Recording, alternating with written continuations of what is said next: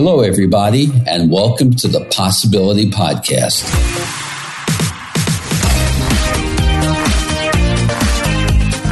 I'm your host, Mel Schwartz. I practice psychotherapy, marriage counseling, and I am the author of the book, The Possibility Principle, the companion to this podcast. I hope to be your thought provocateur and I'll be introducing you to new ways of thinking and a new game plan for life.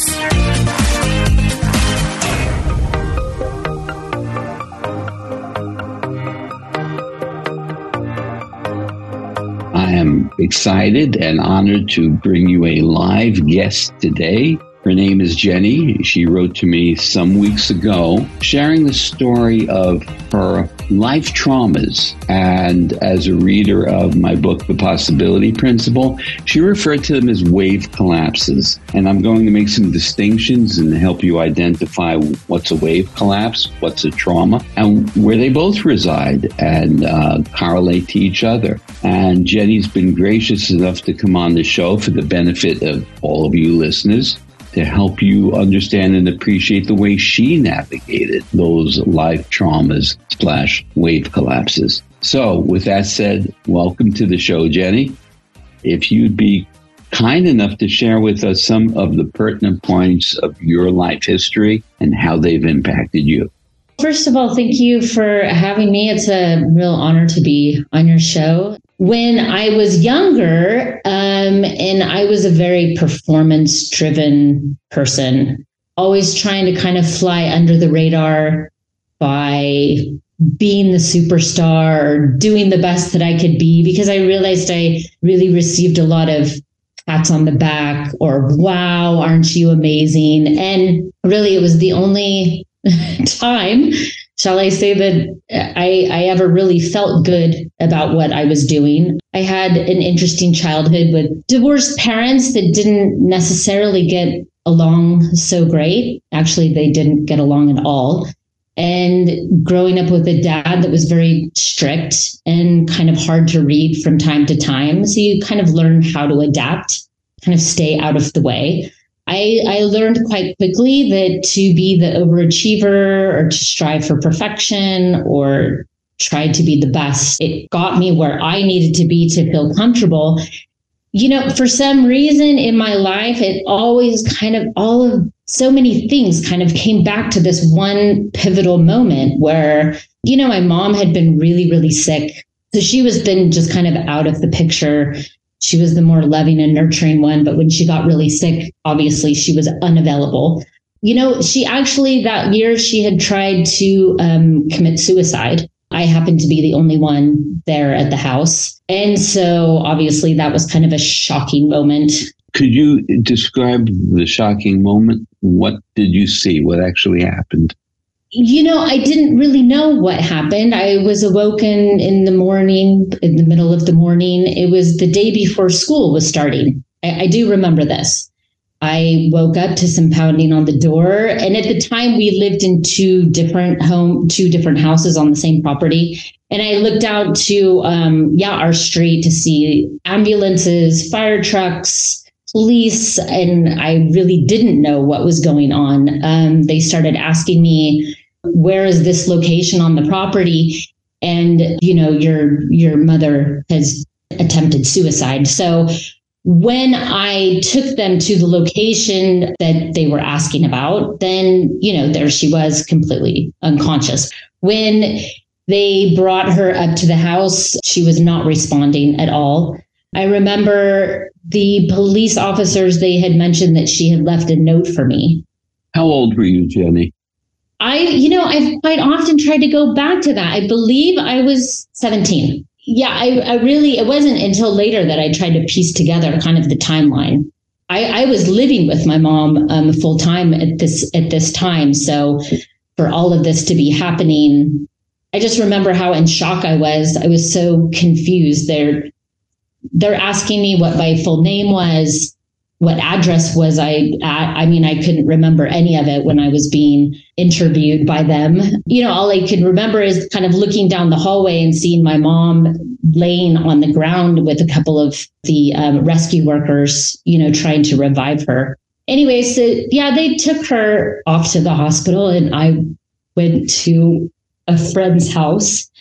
Um, growing up in a small town, this rumor, this uh, news uh, spread quite rapidly, as you can imagine. So, to kick off the new year this way, let's just say it was challenging. It was a challenging set of circumstances. At that time, your mother is the primary relationship in your life? Yes. You're an adolescent. Yes. 16 or 17 years old. You awaken shockingly to your mother's suicide attempt. Right. And not only how do you make sense of it, but how do you summon up the capacity to move forward? Could you describe shock, of course, is just a word. You were shocked. At first, you're in a state of shock, which protects you from the trauma. But as the shock retreats, what are you feeling? What are you thinking? Yeah, I mean, one of one of the things that went through my head is, what are other people going to think? I mean, this is, I, I I couldn't believe that there would be any reason, for example, to even write me a note and and apologize. I mean, thank God she ended up being revived and she went to the hospital. All of that kind of went rather quickly. So then it's like, okay, she's safe. But now what does my life look like? Because we knew that she was probably going to be entered into a mental hospital of some sort, which right. means I couldn't stay with her any longer there were a lot of questions in my mind. You know, obviously, this is a pivotal moment. You're coming up on finishing out this year strong, so you can apply for colleges. And these last two years of high school seem to of be. Of course, they're critical without trauma. Yeah, yeah, exactly. Right? And as you mentioned, the thought of also what would other people think, a term that I um, refer to as other esteem yes. which is rather than being connected with self, what will others think of me? So you're 16 or 17, your mom is no longer in your life available. What happens? Who do you live with? So when she was then sent off to, yeah, a mental institute, um, then it, the decision was made that I had to then return to my dad's house. I didn't end up leaving his house on the very best of terms. So it was kind of an uncomfortable situation. So when when you get to your dad's house after your mother's suicide attempt, is your dad solicitous, caring, nurturing of you? No, not really. How would you describe him?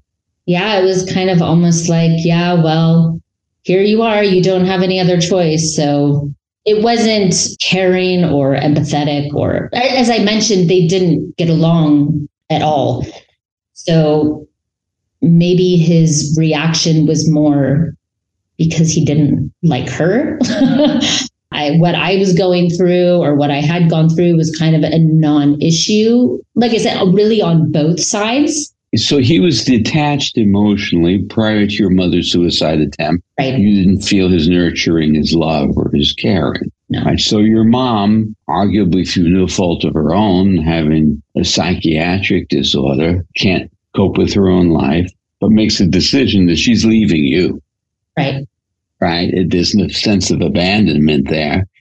She cares for you and loves you, but she's leaving. She can't handle it you get to your dad's and he's indifferent. You're just like a commodity, more or less. He has no choice rationally, but you need a home to live in. Okay. So, for listeners who aren't familiar with the term wave collapse, what I write about in my book is that there are things that happen in our lives that, which are very acute, like a suicide attempt, or drip, drip, drip, like your dad's message of, you're not worth my love and attention and devotion, which is a more chronic wave collapse. Suicide is acute. So wave collapses are when our identity becomes frozen in the moment in time and it shapes and informs us. And typically, regrettably, it limits us and confines us, what I call confining wave collapses. Clearly, your mother's suicide goes beyond that. It's a trauma, trauma to your being. So let's move forward now with What's your life like with your dad? And what's the next trauma or wave collapse to come?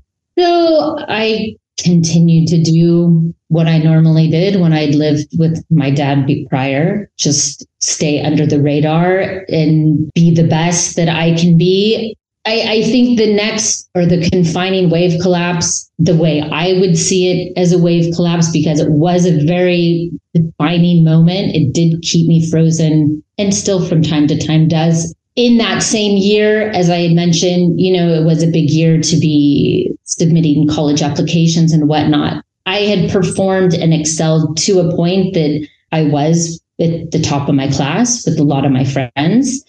Everybody else is also excited about sending off college applications. And I'll never forget, you know, because again, my mom's still sick and my stepdad is taking care of her. So I, I'm just kind of doing what I need to do to survive. And I remember bringing to him um, a few of the college applications. I think that fee for submitting them was somewhere around 25 to 30 dollars per application and it was at this point that he told me that I would not be going to a four-year college with no discussion there was just just matter of fact it was matter of fact and it it had nothing to do with me living with my mom full time. It had nothing to do with any of that. The agreement had always been that he would pay for college. And I had performed in such a way that I could have gotten into many different colleges with the right support. But to have somebody just completely shut you down, I didn't have any words and I could never really talk to my dad, even if I had these feelings inside of well this is what do you say this is not fair um yeah i was completely so you were literally speechless. You couldn't summon your voice and express how you felt. So that's significant. There's this harsh cruel reality. I'm not paying for four year college but then there's the subordination the loss of your own voice like what? Right. That's not fair. In other words, the voice of a 17 year old or anyone in that moment to say, can we talk about this? How do we work this out? He had no feeling. He just delivered a one sentence statement of fact as though you'd have no feelings or he had no regard for your feelings. Yeah, I just felt completely crushed. All my aims, all my goals, everything had just been thrown right out the window. And riding on top of everything that had happened with my mom just, you know, some months before, I mean, yeah, then I started thinking, like you said, what are the others going to think? All of my friends are talking about colleges. I mean, it was a total feeling of humiliation when somebody said, Oh, well, what colleges are you applying to? And maybe it doesn't seem like a big deal to, to, to many that I explain the story to, but I just know that for me, it, it changed my life. It really did. I, I completely went from high achiever, teacher's pet, whatever you want to call it, to um, completely rebellion. I was angry. I was just angry. I had no voice. I had nobody to help me. I had nobody to say, hey, but maybe there's another solution. Or, you know, there was no support, nothing. And I held on to that for a really long time. So you rebelled, Jenny, and actually found a voice through the rebellion. You didn't express your anger or your upset to your father. You took that energy and externalized it as a rebel, which in some ways we can look at as your resilience. you, you didn't self defeat and cave in and go into depression, right? You reconstituted yourself and became rebellious? Yeah, I mean, I was partying all the time and ditching school because at that point I thought, what's even the point? Why am I going to school? Because if it's the, at this point also, you know, like a junior college, because that was pretty much my option.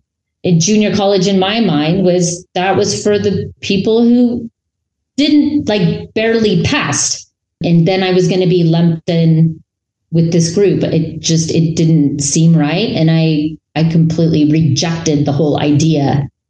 So let's talk about identity for a moment. Your, the identity you had, which gave you buoyancy and resilience, through your mother's suicide attempt and the absence of her actively as a mother was your passion for academics and academic achievement. It's how you identified yourself. Mm-hmm. And then again, without warning, without knowing it was coming, for the second time in your life, that sense of identity was stripped away from you without right. real explanation. And it's left again with this question of who am I if I am not the successful, high achieving student, and that's been removed through no fault of my own. Not that my grades changed. Who am I? So trauma number two in your life. And you partied. That was the rebel you're speaking of. So did you end up attending junior college? No.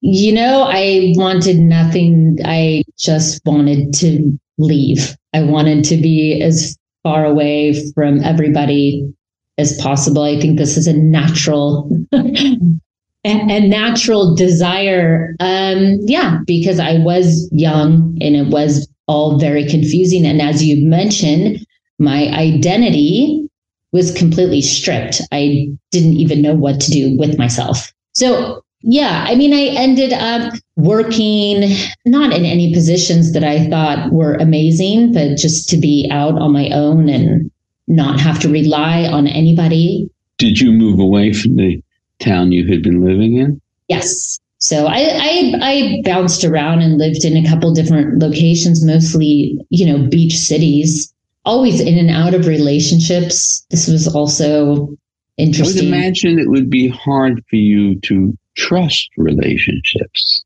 I did have a huge issue with trust. Okay, so that's part of the wave collapse and the shaping of your identity. Yes. You couldn't trust people. Your mother and your father abandoned you in different ways. Your mom may not have been responsible, but your father certainly was. So your core experience in life is that your parents didn't care or, or traumatized you in one way or the other. So as a result, you didn't trust relationships and your self worth suffered.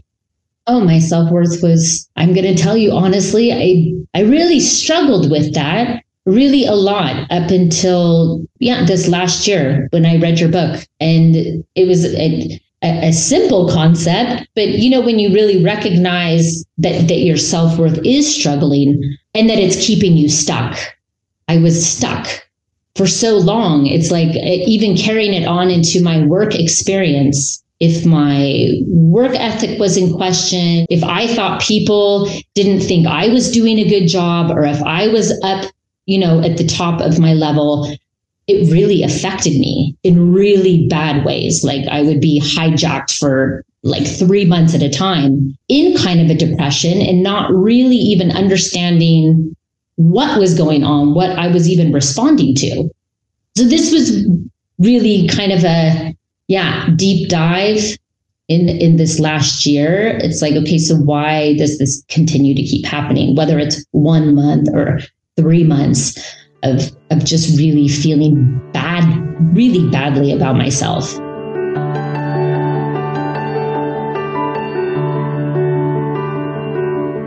I'd love to show you my appreciation for your subscribing to and rating this podcast by offering you a gift to one of the following. The Power of Mind, a live talk that I gave, or one of my digital ebooks, Creating Authentic Self Esteem, Overcoming Anxiety, or Raising Resilient Children and lastly, cultivating resilient relationships. Once you have subscribed, please send an email to mel at melschwartz.com and just let me know which gift you'd prefer. Thanks.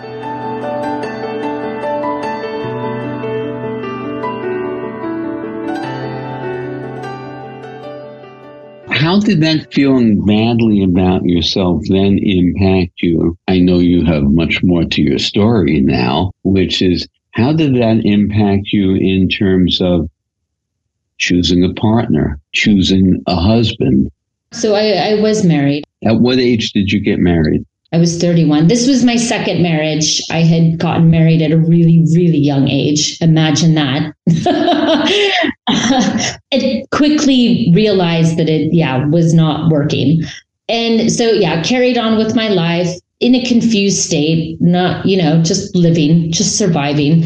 Finally, it, it was about, I was 31 and I got married. And I, re- I had remembered like two years prior to that, I was thinking to myself, wow, all my sisters are married. They're all having kids. Some of my sisters are younger than me. And it really kind of made me look into and go, wow, nobody's going to want me. And I'm not lovable. And, you know, wow, I'm not married. I'm the only one that's not married. So, you know, you almost kind of just start looking. And so I, I ended up getting married. I ended up getting married to someone who I just thought was absolutely amazing. And then shortly after we were married, kind of started, you know, you would start seeing a few little red flags here and there, but we're just going to push those to the side and ignore them.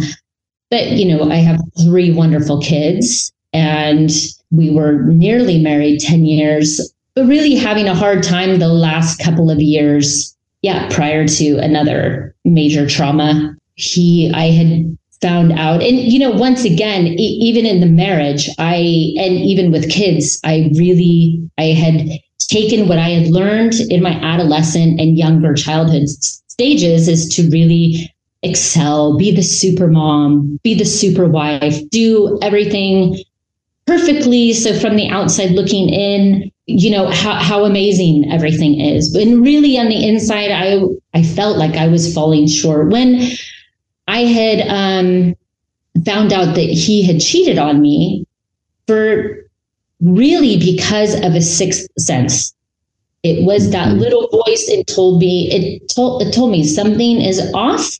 There was no major incident. I just knew something was off you just intuited it. it. it. And I followed that intuition, and lo and behold, you know, here are some messages that I really didn't need to be seen. And, um, you know, this was a crushing moment for me because I really felt like I had done everything to hold everything together. I was kind of the glue for, you know, the family, so to speak. And so when it came down to the simple fact that he just didn't get enough sex that's what it came. That, that was his explanation. This was the explanation that they had actually this this woman and him had made a decision that they really both just love sex, so they would just have a ton of sex. And it was so, you know, now that I think about the conversation, it was just wow. I, once again, the, there were no words. I mean, how do you even? Had your former husband ever complained to you that he wasn't having enough sex?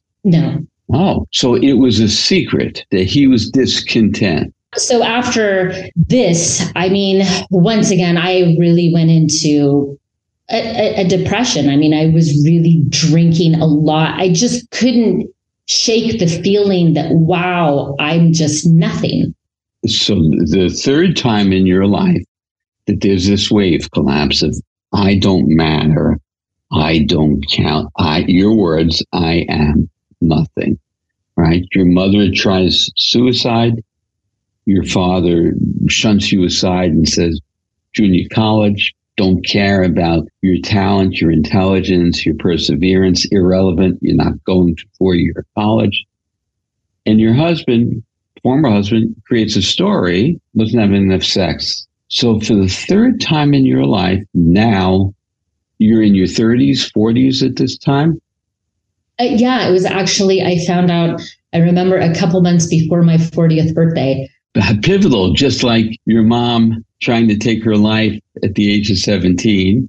Pivotal moments, applying to college.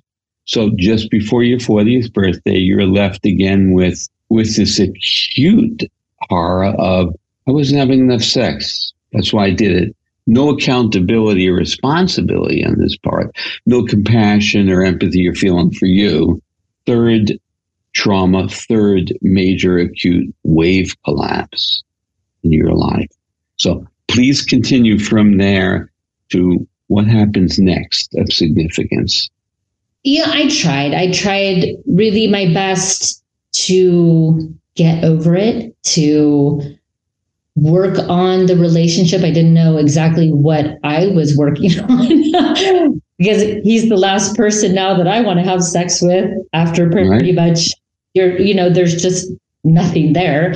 It was about, I'm going to say a year later that maybe his guilt kind of started wearing off.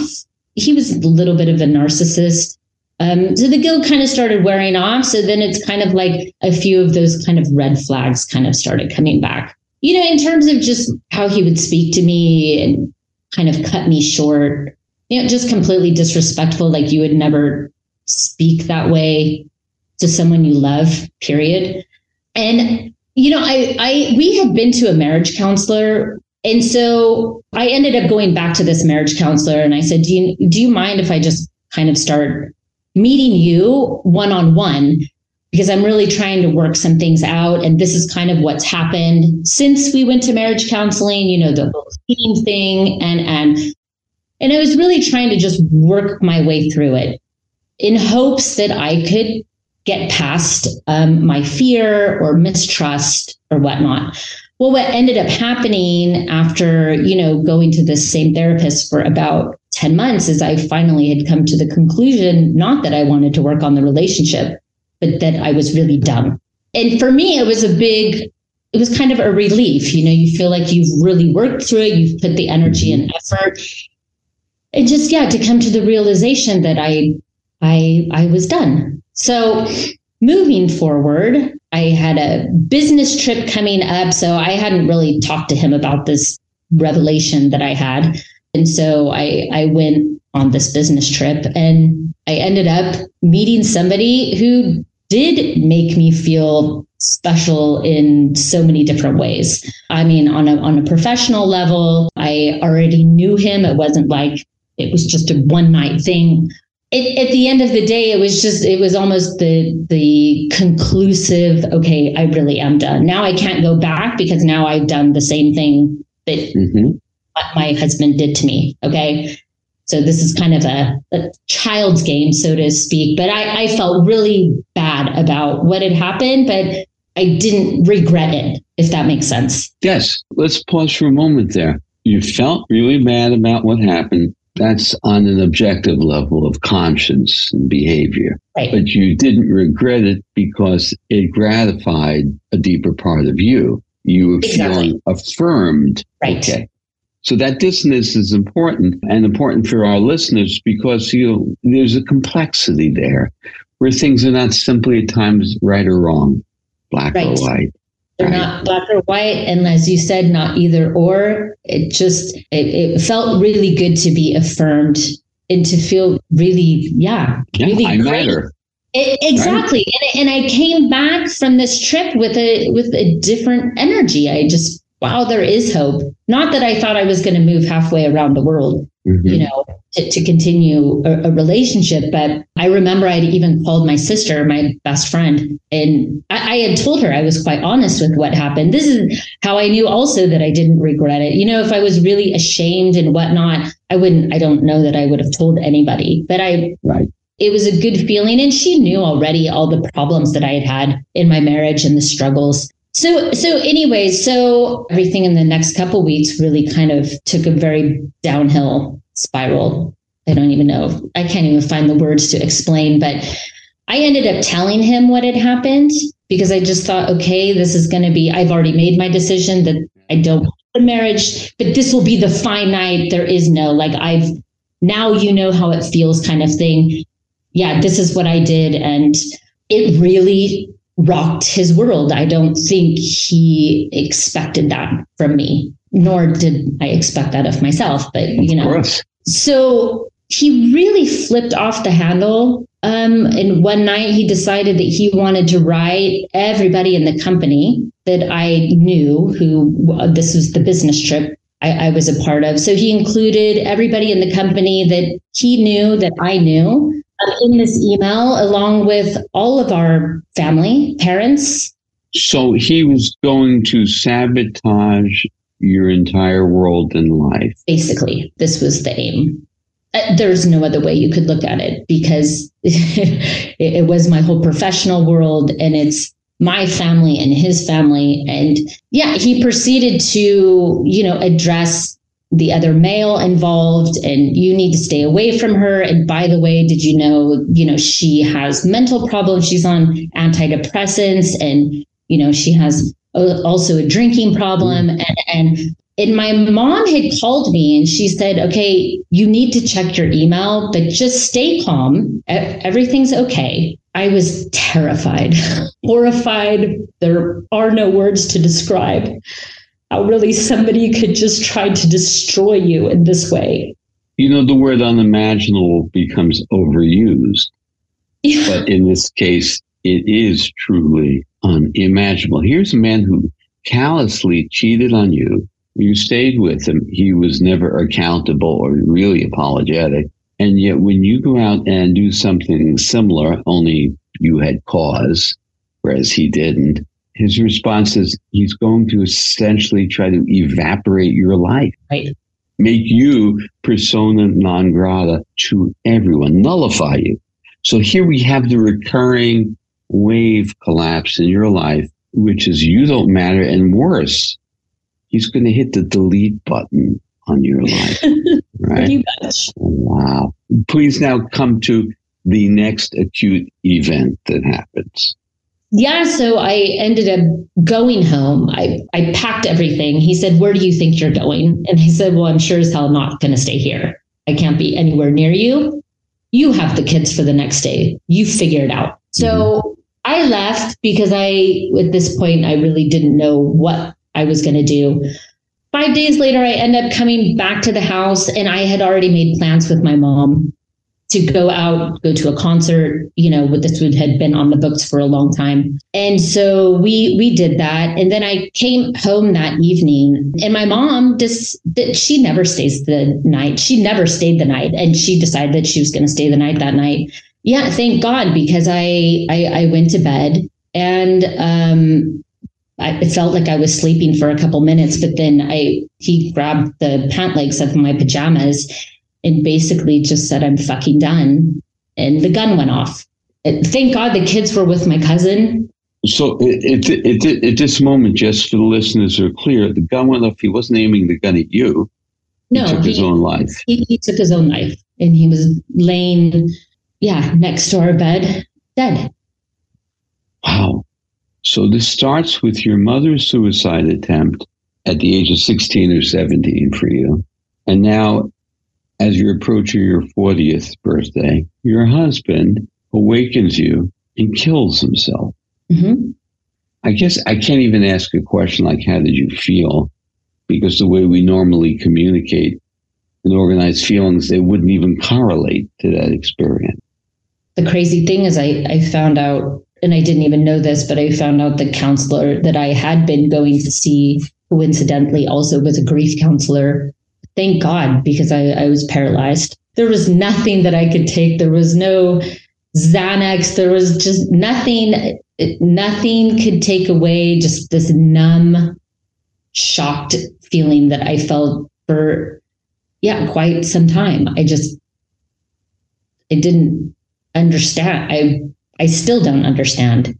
Did your, did your thoughts ever go toward feeling any responsibility for yeah. his.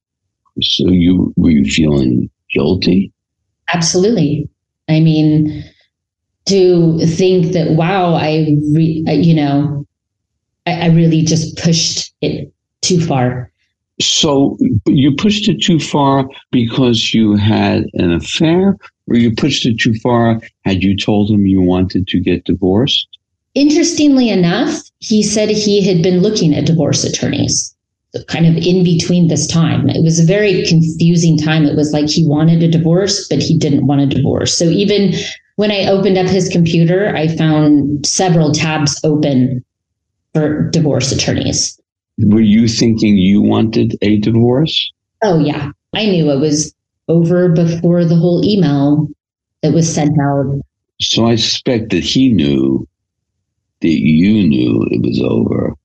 Yeah, he could feel it was over. So he was going to beat you to the punch, not actually ultimately by hiring a lawyer and suing you for divorce, but he was going to beat you to it by ending his own life. Therefore, you couldn't divorce him.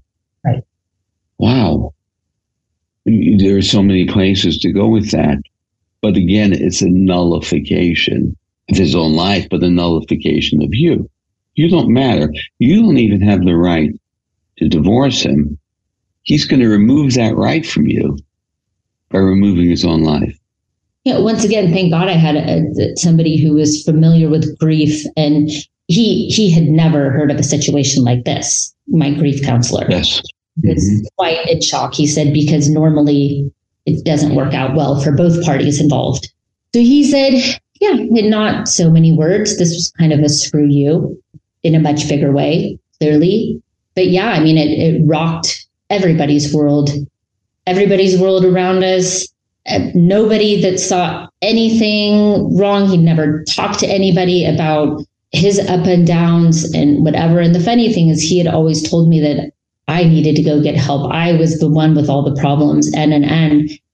So, Jenny, let's turn from this horrendous continuation of trauma and nullification and obvious challenges to your own self worth. How do you begin to summon up resilience? How do you begin to turn a corner with I matter, I count? How do you start to shape an identity for yourself that is in any way positive? I think part of life's circumstances shortly thereafter um, kind of forced me to start walking a different path. I didn't really have a choice because um, I found out four months later I was diagnosed with cancer. And when I heard this, many things happened in my life. A, it's quite obvious there's one parent here for the kids. So the kids come first, and wow, I have to beat this thing. That became my main priority. So it kind of threw me out of any grieving stage that I was in. Mm-hmm. And um, yeah, I'm right back in the survival. You know, I'm going to beat this. And that, that was my main goal. As terrifying as it was, uh, you know, thank God I had a decent protocol I had decent results from all the tests. Um, that I could survive through this. Was it easy? No. Um, yeah, one year chemotherapy, double mastectomy, radiation, you name it, all while just trying to deal with life. But as I mentioned, I think that was kind of a, a slingshot out of the grieving, paralyzed, stumped, shocked feeling into ne- okay now you have to step up. You really have to be present for this because now we're not now we're not joking around. Now this is like your health and, your future. Um, your health and the love and responsibility you felt for your children. Exactly. Right. Which ironically is what your mom was incapable of because of her depression. And your father just was devoid of that capacity as was your former husband. Exactly. You know, our, like, as I mentioned, our whole community, everybody was just in a world of shock when everything happened. Then, when they found out I was diagnosed with cancer, it was kind of like I was just surrounded by uh, many loving people who just wanted to help and be there because when everything happened with the suicide, I think people felt paralyzed. They didn't really know how to help. They didn't even know what to say. But with cancer, okay, we can be there for you. We can do this. We can do that.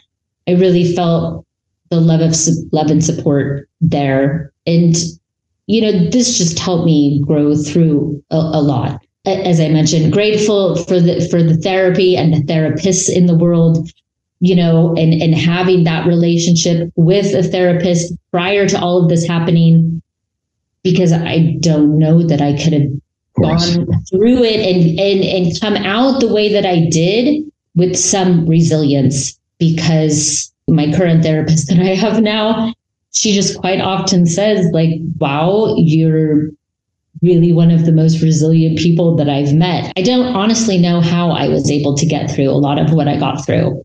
So, in that resilience, it seems like it's not just getting through, it's not simply being a survivor. Right. It sounds like there's a piece to your personal narrative in which you're able to reach down somewhere in yourself and start to create a new sense, a better sense around the question of who am I? How do I want to experience my life? You know, I've written uh, that who am I is the wrong question because it, it provokes a fixed, specific answer. And in your life, to a certain point, that would have been a negative answer. The turning for you was who do I choose to become? How do I want to experience my life? How do you free yourself from the trap of the traumas and the wave collapses?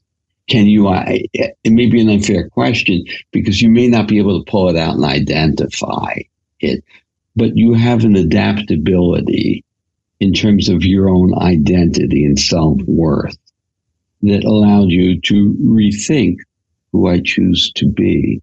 Do you have any sense of how you do that? I mean, I think even in the last recent years, I really struggled with, you know, when I felt that I was being judged, when my work ethic or ability to perform, if, if any of that came into judgment, I felt crippled. I didn't really know where it was coming from until after therapy and then you know once again then reading your book it kind of put everything together. I i really did go back to that moment when my whole world was crushed with college and my mom's suicide and all of that and realized that had such an impact on my life moving forward. And then i think what what i really really recognized is that after all of these traumas wave collapses I was running. I was constantly afraid. I was constantly afraid of what the future holds for me, always waiting for the other shoe to drop. So maybe I was just running really fast to where that was that was part of my resilience, you know, I just didn't want to stop. I knew something else bad could happen. But this is really where just coining the phrase here that you says, you know, the embrace the uncertainty. That's just what I was thinking at the moment, which is your shift was instead of running from the uncertain in fear, you turned and welcomed it in. Right. So that's your answer. This this was the pivotal moment for me, and this is all within the last year. I mean, I've had lots of therapy since everything happened. And I always was, do, I would do well and then really come crashing down, really do well and really not know where these crashes were coming from. And they were a little terrifying. I would find myself in really dark places. But then, like I said, just just realizing that I was a my self worth was really my my self worth, my well being, the who am I. It all depended on this identity that I had for myself around what I did, not who I was. And so when you take that piece out of the picture and realize that I'm loved by so many people without that, and then you stop running for a moment and just be present. Yes. This was life changing for me. So your your message then to others is don't run, slow down, and welcome it in. And there's another piece here, the judgment piece, which comes up often in your narrative, which is the awareness, I suppose, that you're not going to grant to other people the right to be your judge. They can think what they will. You see, it's really that you were judging yourself and then projecting that judgment onto others. People have opinions. We all do, but they're not your judge. And so freeing yourself from the illusion of judgment allows you to embrace the uncertainty, just be, and navigate your path. It's a remarkable story, Jenny, of, of resilience and courage in the face of trauma after trauma after trauma. You should be not only pleased, but proud of yourself. You should be giving yourself a big hug and pat on the back and saying, wow, look what I have done And I look forward to the rest of my life to see how much more of that I can bring in to my relationship with myself. It is both a horrific, life defeating, and life enhancing, beautiful story. You've had, perhaps you ought to write a book or give a TEDx talk or, or something to share this with more people. Of course, coming on to my podcast and sharing your story with my listeners is, is a wonderful start. But my thought at this moment is there's more for you. I encourage you just let it percolate and think about what does more sharing look like for you? What's the path? Because remember, the more you open into that vulnerability, which is a positive vulnerability to share, the stronger you become and the more you benefit others. I can't imagine how many people listening to this are going to find hopefulness and courage in their own lives. It's a blessing you're providing for them. So thank you so much for sharing your story.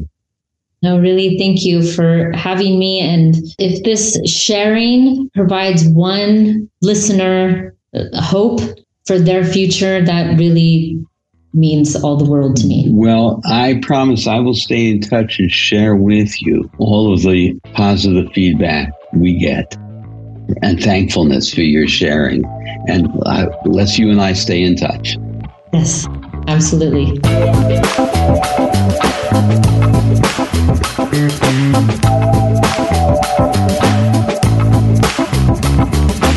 I hope you enjoyed this episode of the Possibility Podcast.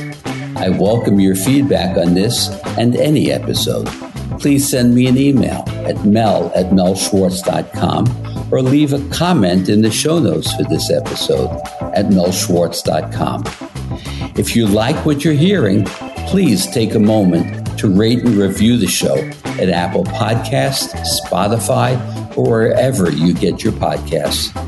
Your reviews really help boost the visibility for the show and it's a great way for you to show your support. Finally, please make sure to subscribe to the Possibility Podcast wherever you listen to podcasts, and that way you'll never miss an episode. Thanks again, and please remember to always welcome uncertainty into your life and embrace new possibilities.